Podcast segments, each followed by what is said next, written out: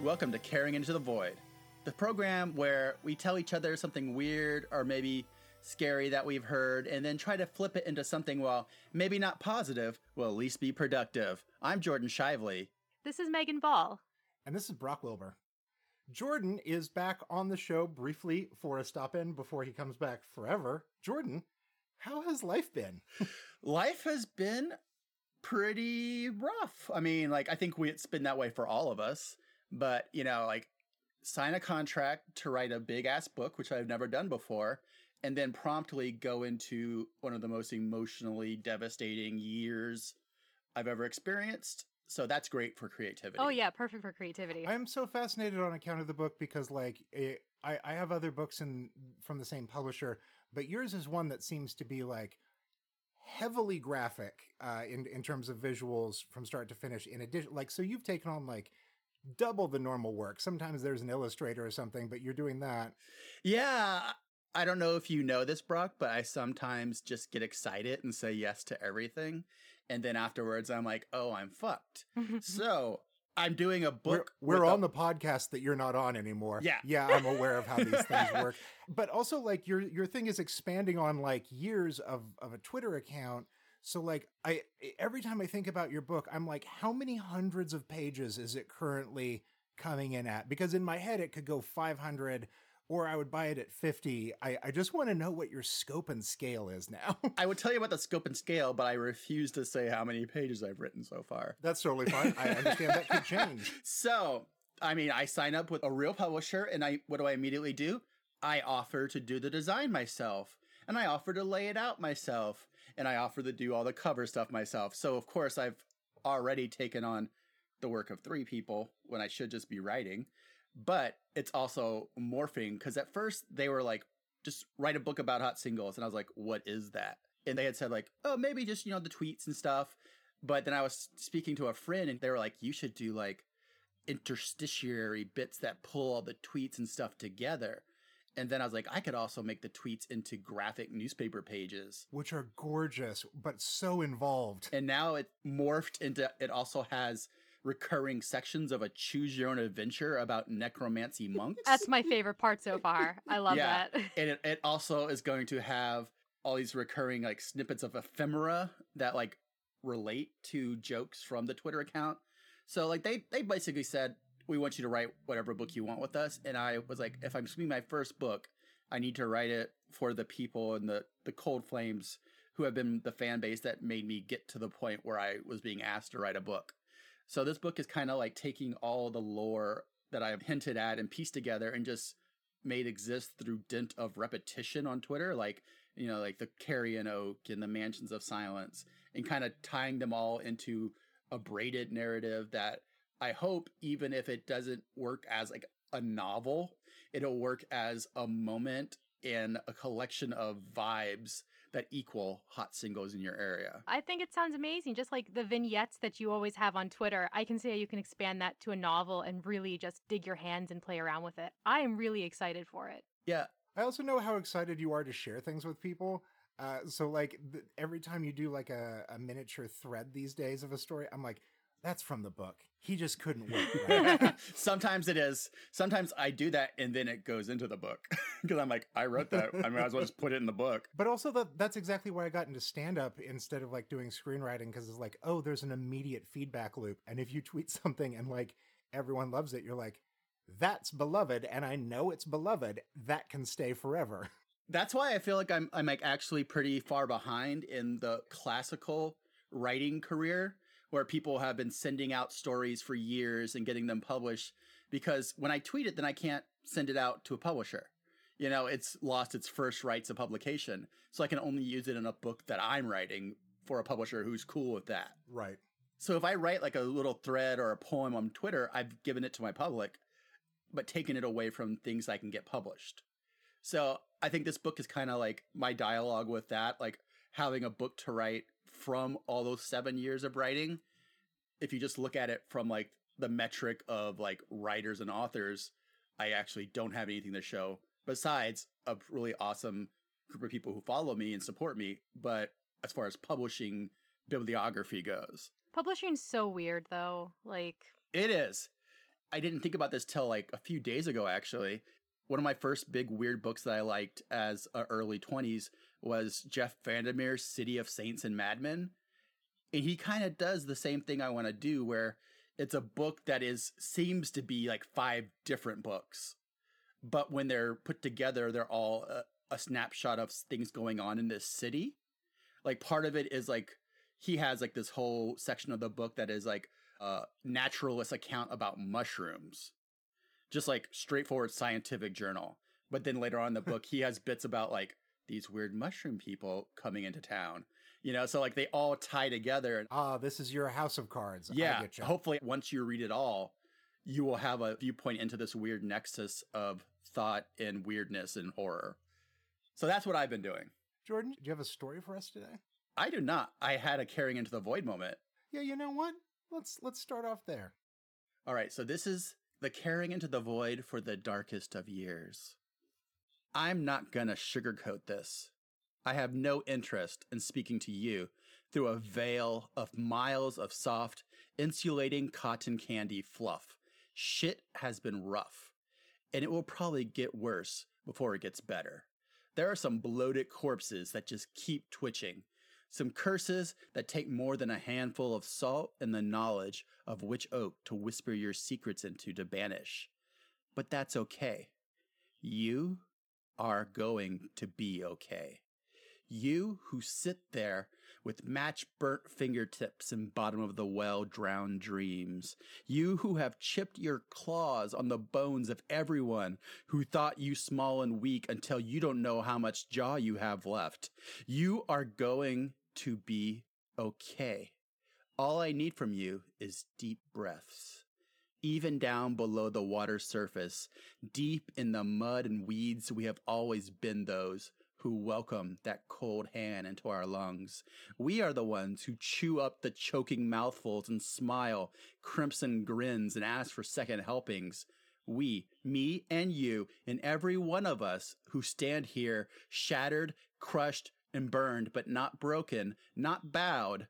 We are all the teeth in the never ending jaw of fuck you. We go up right to the edge of the abyss and smile into it. Not because we are letting ourselves go, not because we have given up and are prepared to sink down to our final slumbers.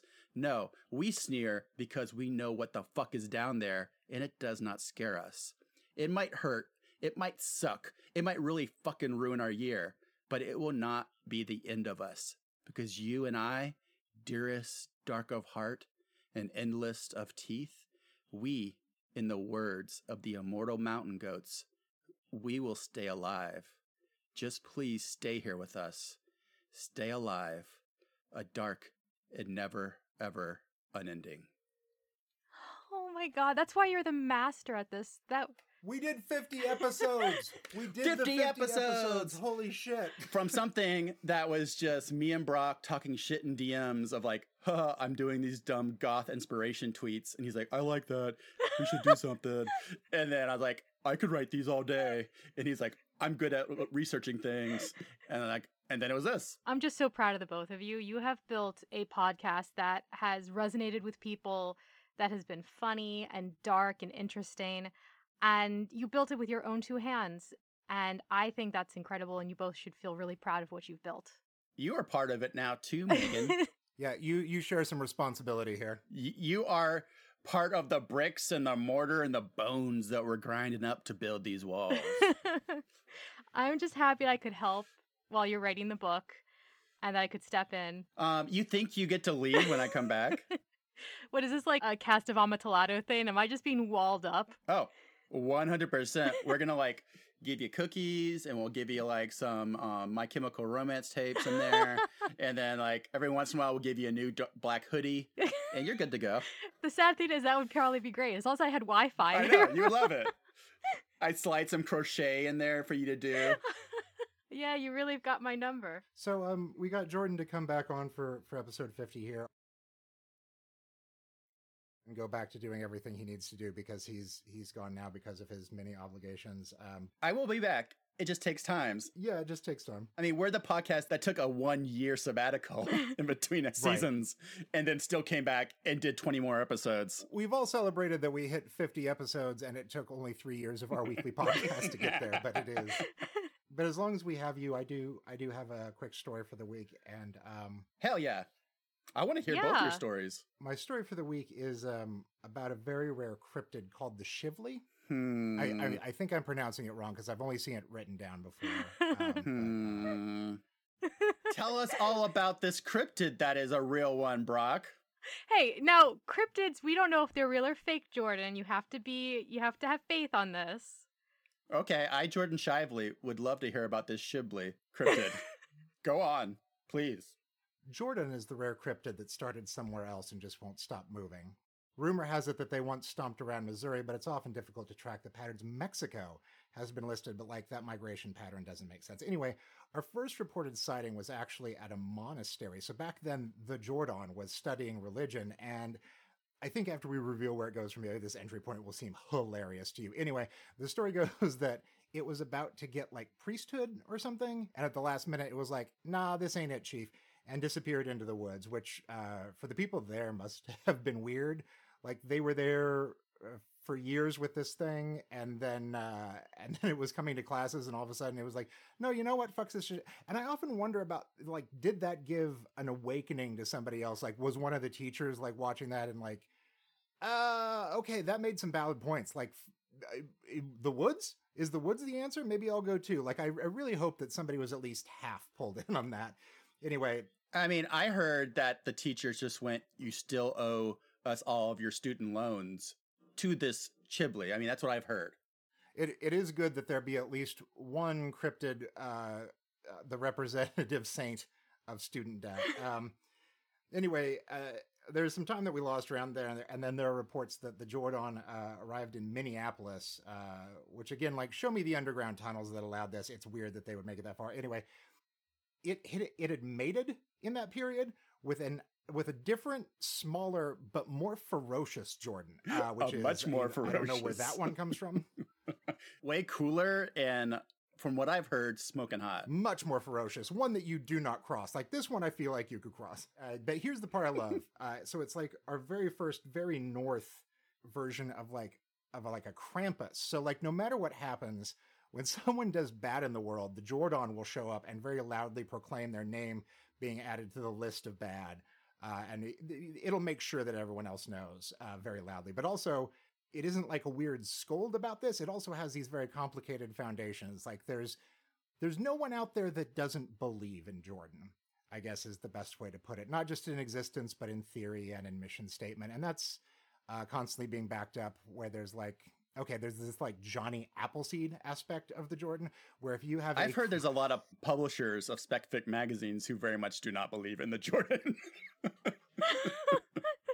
but for but for so many others, it's like if you have a creative project that needs a voice from beyond time and space uh, to bellow some shit into it, uh, like it'll just show up. It it hears its calling, and in that way, it's it's the only cryptid that keeps walking out of the dark to sort of wave and be like hello there, and then leave some parchment paper on the ground for duplication, and then that essentially aids younger artists, and then it smiles and goes back into the woods. But uh, you know, it's it's fascinating, and quite frankly there should be more reporting on the subject. Anyway, this is my um my caring for the day. You may find yourself walking through the woods one day, as we all do from time to time, and there are encounters you expect, and there are those that you don't. Oh, and there's a tree. Oh, check it out, there's a bird. Oh, there's something that doesn't belong here at all. And at first you can be startled, as would be the natural inclination, by the thing in your path that you did not plan on. The much more upsetting, bizarre, horrifying scenario is when the thing extends a hand. When it says, hey, come with me if only for a bit. And you have no real reason to say no, whereas this newness, it it does. It has probably seen you for who you are, and honestly, if you didn't say yes, you would be a little shaken by such a kind offer.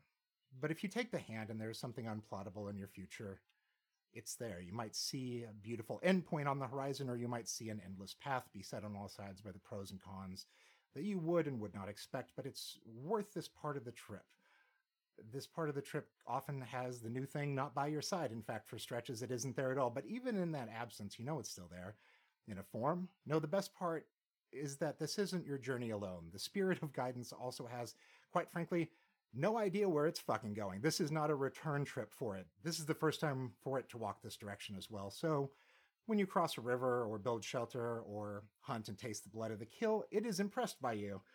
Uh, but when you watch it burst with wings and sail into the night sky or summon locusts to sing an unholy song, you get to brim with such unfound confidence and celebration as well that you celebrate from within it.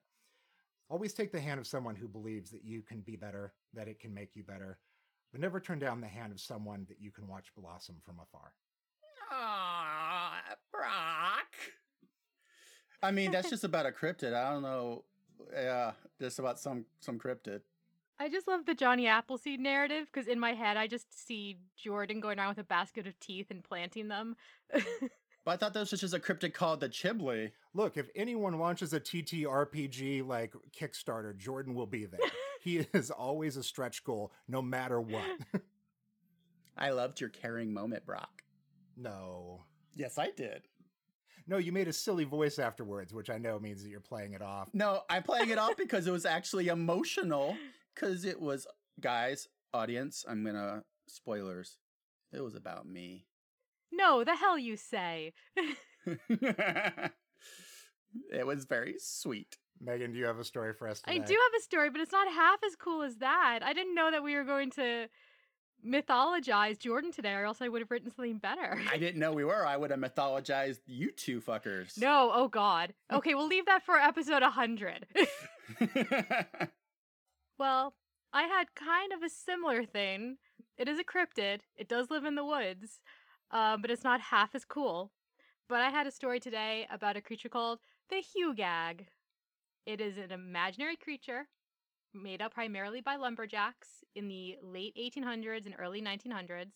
And it's kind of like, you know what a snipe hunt is? hmm So it's kind of like that, where it's a creature that everyone knows is fake. But for men with axes, that's that's a that's a significantly different experience, I think. You should probably clarify for the, the audience what a snipe hunt is. Were you ever hated by uh, your grade school friends in the Midwest? You know what we're talking about. yeah, a snipe hunt is when you're told to go look for an imaginary creature that does not exist. And in like Boy Scouts or like Girl Scouts or like, you know, when you go to like summer camp or whatever. So it's just a fake creature. All the adults know it's fake, and all the children are like, oh shit, we gotta go find this thing. And it, it's just like in the kitchen when you send the new guy to find the canned air or the left-handed spatulas in the basement. Amazing. Did not know about those. That canned air. And not the kind of canned air that actually exists. Be like, oh, we need two cans of steam. They're in the basement. Can you go find them? Okay, steam tracks because I was like, I'm I don't know that much about a kitchen, but I'm fairly certain that that actually exists. Yeah. I was like, you Jordan's actually getting me here a second time. no, like th- this this prank existed before I think the canned air for computer keyboards existed. Well, so these this creature is like a snipe hunt where everyone knew it was fake, but the people who were there in the woods decided to mess with newbies on the crew or like people who had just um, come in from different forests or locations. And so they said that this creature was real. Mostly what people think is that it's what people kind of thought when they saw moose or elk for the first time. Because the woods they used to have back in like the late 1800s are much different than the woods we have now. They're older growth, they are denser and darker and deeper. So there's a lot of creatures in there that if you're coming from like Connecticut to go to like Wisconsin, you've never seen like a moose. Um, so the Hugag was described as having jointless legs and having a long upper lip which prevented it from grazing. And so it would have to sleep standing up, leaning up against a tree. How did it eat? It ate from the branches above it, and the tr- the lip was apparently to like help it get like pine cones and not get stunned by like bees and stuff. I mean, this is the lumberjacks who are creating this. They're not thinking about like the etymology of like what this creature eats. They just saw a moose one day in the woods and were like, "Oh my god, what the hell is that?" Speaking of etymology, the translation of it is actually uh, inevitable hug, Amazing. which makes it seem like it should be more of one of the things that we've talked about before, like hug and Molly that uh, hugs children uh, to death. oh yeah. I think I need to write that that phrase down.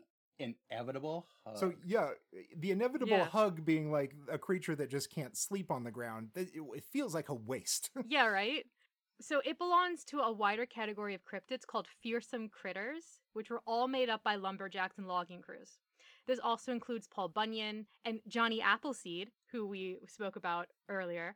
Um, the other types Bastard. of the other types of animals involved in this are the axe handle hound, which ate axes left unattended by lazy lumberjacks. Mm-hmm, mm-hmm.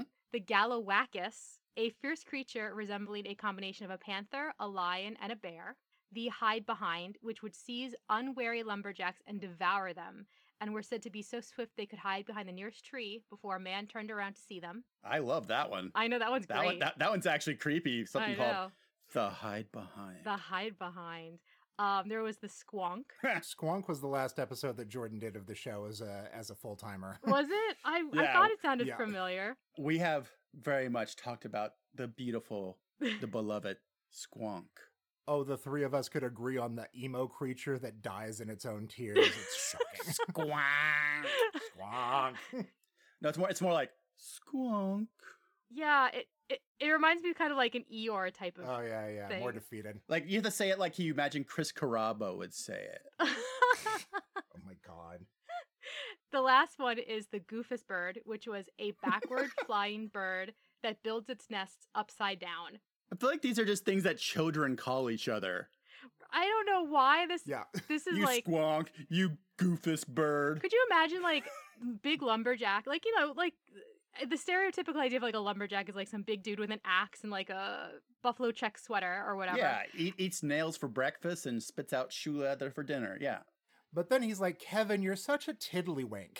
And you're like, what is that? And he's like, oh, it's like an actual animal, you know, and it's stupid like Kevin. Listen, guys, don't go out there because there's a goofus bird. Yeah, I just I just love this so much because it's so adorable somehow, but also like there's there's some dude who was like, "Oh, I'm going to think of a bird that flies backwards." And then there's some other guy who's like, "Nah, I'm going to think of a guy who like seizes other lumberjacks and eats them." So there's two Yeah. very different people. the campfire story is went in one of two directions. yeah, yeah, it's very true. It was like, oh shit, I'm not going to go sleep, or whoa, dude, you're dumb. And I mean, it's kind of a shame because they're all such interesting creatures, and they don't get the attention that like Bigfoot and stuff does. Except for the goofus bird. yeah, the goofus bird is real low effort. That guy phoned it in. It's a bird. Flies backwards. Anything else? Nope. It's my turn to tell a story. All right, here we go. I told you I didn't want to come here, Randy. which which I also buy as coming from like the most hardcore lumberjack that he's like he's just never had to make up a story before. Like yeah, I think my grandfather would come up with the goofus bird. Oh, and then he thinks he and he thinks he nailed it. So anytime he has a friend who like, I'm a writer, he's like, Hey, I got a story you might want to use. yeah. It's about Oh this it's about this bird. Oh You think it fly you think it flies normal? It doesn't. no. They also had one. I didn't write down its name because I thought this was it was too silly. But there was a trout. I know. They also thought of a trout that grew fur because the water was too cold. Guys, really? The name is fur trout. There's no chance it's not fur trout. That just seems practical. I That just seems practical. That's when like you're making birds flying backwards, that seems like it's not gonna work. A trout with some fur? Yeah, it's fucking cold, man. I should have included it then because I just I was reading the list and I was like, no, I think that's the most logical one out of them all. not the hide behind. Hide behind just seems like a high school kid playing some grab ass. I'm on board for that one. yeah. I also have a caring into the void moment about these Yes. this creature. Okay, so you're strange. So what? Everyone's a little strange in their own way. Everyone does strange things only they understand, personal rituals and rites that only have meaning to them. So you're a little weird. Who cares? Being weird is one of the best things you can be, and don't let anyone tell you different. Some people want to tear the weird right out of you because they don't understand it. They find no value in it. They want to drag you down to their boring level because they can't believe in something like you. You don't have to prove to them that you exist, that you are valid and important. Leave them in disbelief when they see you. Wake up and choose chaos. Go forth and be fearsomely, unequivocally weird. Yeah. I like fearsomely, unequivocally. yeah. I just always think that because I once had someone who I think meant this as a compliment, but called me aggressively weird. And I've always been like, you know what? I, I think I am aggressively weird. I think it's it's not Yeah. a bad thing. I, I don't Mm-mm. think that it's Why You- would you want to just dally in weird? yeah, yeah, I, I Yeah, who the fuck tourists in weird? like that's just a really weak, watery cup of weird coffee. yeah. You need to be like you. You are fucking pour over single bean forest weird. yeah. Yeah. Single bean weird. I, I Oh don't think that's what they call it. They call it something when it's like from one harvest of coffee, but I am not a barista. Never have been. Oh my god. So this is so cool that people have listened to this for 50 episodes I know. It is. and from some viewpoints not hated it. no, I think you guys did a really cool thing here. Also, I will say that my favorite part is that anyone that uh, had a problem with something trusted us enough to reach out and be like, "Hey, that thing." Yeah. In the future, maybe don't, and that it was very easy to be like, "Thank you for sticking with it." Like, I, I don't Yeah. think we've had anyone ever not think that our intent wasn't good and not take an opportunity to educate because they knew like they're on board. They're they're above level. They're just here to There's listen. there's dumbasses who did minimal research. They're not maliciously saying this. right. Cuz I mean, I will say like I haven't read every single book yet. If you start down that path, we're never getting you back to the show. Sorry, I've got to read the whole library from Beauty and the Beast. That's my new thing. Oh, is that a, is that a thing? I think that that's what you were. I thought that's what you were doing. I was like, please don't read every single book. I just want I want to say thank you to everybody who decided to listen to three dummies talking about weird shit and then making up poems at the end. We have fun doing it, but it really means a lot. I- I- in in that extract, that's a really weird version of the thing that we wound up spending three years on. Like Yeah. that's not the pitch that we gave to each other in shit talk DMs. Like, brah, you want to do poems each week? Yeah, brah. Can they be spooky? Yeah, brah. I think we I think we originally said like um goth horror chicken soup for the soul. God damn it, we did. Yes, it was. Yeah, I think I, I may have said gospirational. oh no. It was 2018. We only knew each other because a robot stole his shirt about Sufjan Stevens. We were figuring out the friendship. yeah, we we met through t-shirt piracy. yes, I remember that. and it's to date the biggest national magazine that's ever I've ever been in. That's an important issue. I don't know if that's sad or like cool that it's because I lost money. well, Meg, you want to take us out? I do. See, I don't know what you guys do anymore. Like I listen to it, but I don't listen to the ending because I know the ending. Well, you wrote the ending. It's it's your words and they're wonderful. I thought maybe you guys were mixing it up. This is so weird to perform your work back to you and be like, I don't know. It's just a blank slate. I'm writing so many other things. Yeah, now I'm all nervous. Now Jordan's gonna listen to me re- recite the thing he wrote three years ago. Man, change Um, it up, guys. oh no, that's how that feels wrong though. Make it about cowboy vampires or something. All right, now we're really done. Megan writes about cowboy vampires. It's going to be a really good book. Megan writes about a lot of things. That's uh, that's something for another day. You regret having me back on now, don't you? No, I never regret having- I- you are my friend and I love you and I'm so glad you came on for episode 50 to your own podcast.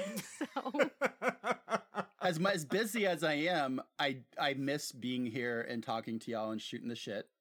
And also I miss sending out dark words into the abyss to like hopefully rebound down the dark forgotten well of someone's heart that day that maybe needs a rock thrown down to splash and show them there's still something down there. Speaking about words bouncing out into the nether, if you haven't yet, please check out our book, Curtains 84 uh, Visions of uh, the End of Concerts. Um, it is a thing that all three of us are in.